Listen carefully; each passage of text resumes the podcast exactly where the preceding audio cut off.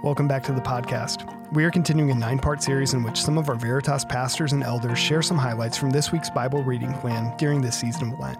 In today's episode, Matt Hofert, the discipleship pastor and an elder of Veritas Church, shares some highlights from week two of our nine week Bible reading plan. This week, we explore some of the covenants in the Old Testament which Jesus fulfilled and how this can be an encouragement for us as we live in light of the gospel today.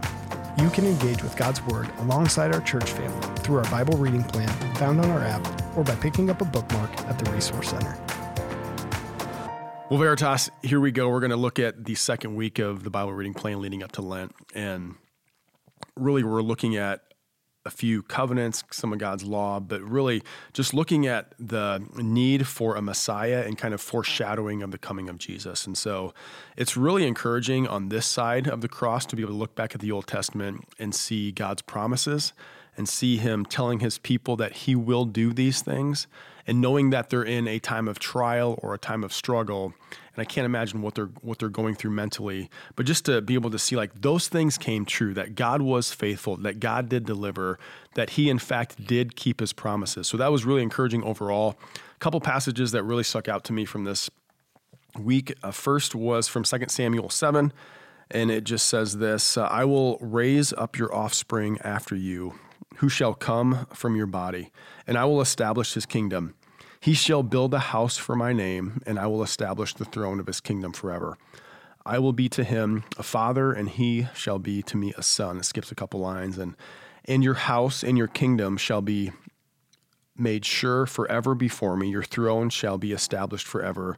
And in accordance with all these words and in accordance with all this vision, Nathan spoke to David. And so this is God's covenant with David and just really telling him that uh, his kingdom will reign forever. And we know that obviously he had King Solomon and he built the temple and all those things were great, but ultimately Jesus came from the line of David. And so through Christ, we do have a king that reigns forever. We do have somebody who's sitting on the throne forever.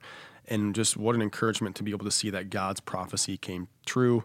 Another one that impacted me was from Jeremiah 31, starting in verse 31. It says, Behold, the days are coming, declares the Lord, when I will make a new covenant with the house of Israel and the house of Judah, not like the covenant that I made with their fathers on the day when I took them by the hand to bring them out of the land of Egypt. My covenant that they broke, though I was their husband, declares the Lord. For this is the covenant that I will make with the house of Israel after those days, declares the Lord. I will put my law within them, and I will write it on their hearts, and I will be their God and they shall be my people. And so I think for us today, it's really encouraging on this side of the cross to be able to look back all throughout the Old Testament, really, and just see the need for a Messiah, to see God's um, faithfulness to his people, and to see the fact that God's promises did, in fact, come true. And so I know that we're on this side of the cross, um, but and we're probably not wandering in the wilderness, literally. We're not getting oppressed by the Babylonians or uh, the Assyrians, but we also get this feeling like this is not a forever home. Like life is not um, as it could be, or there are things that that don't quite seem to be going right.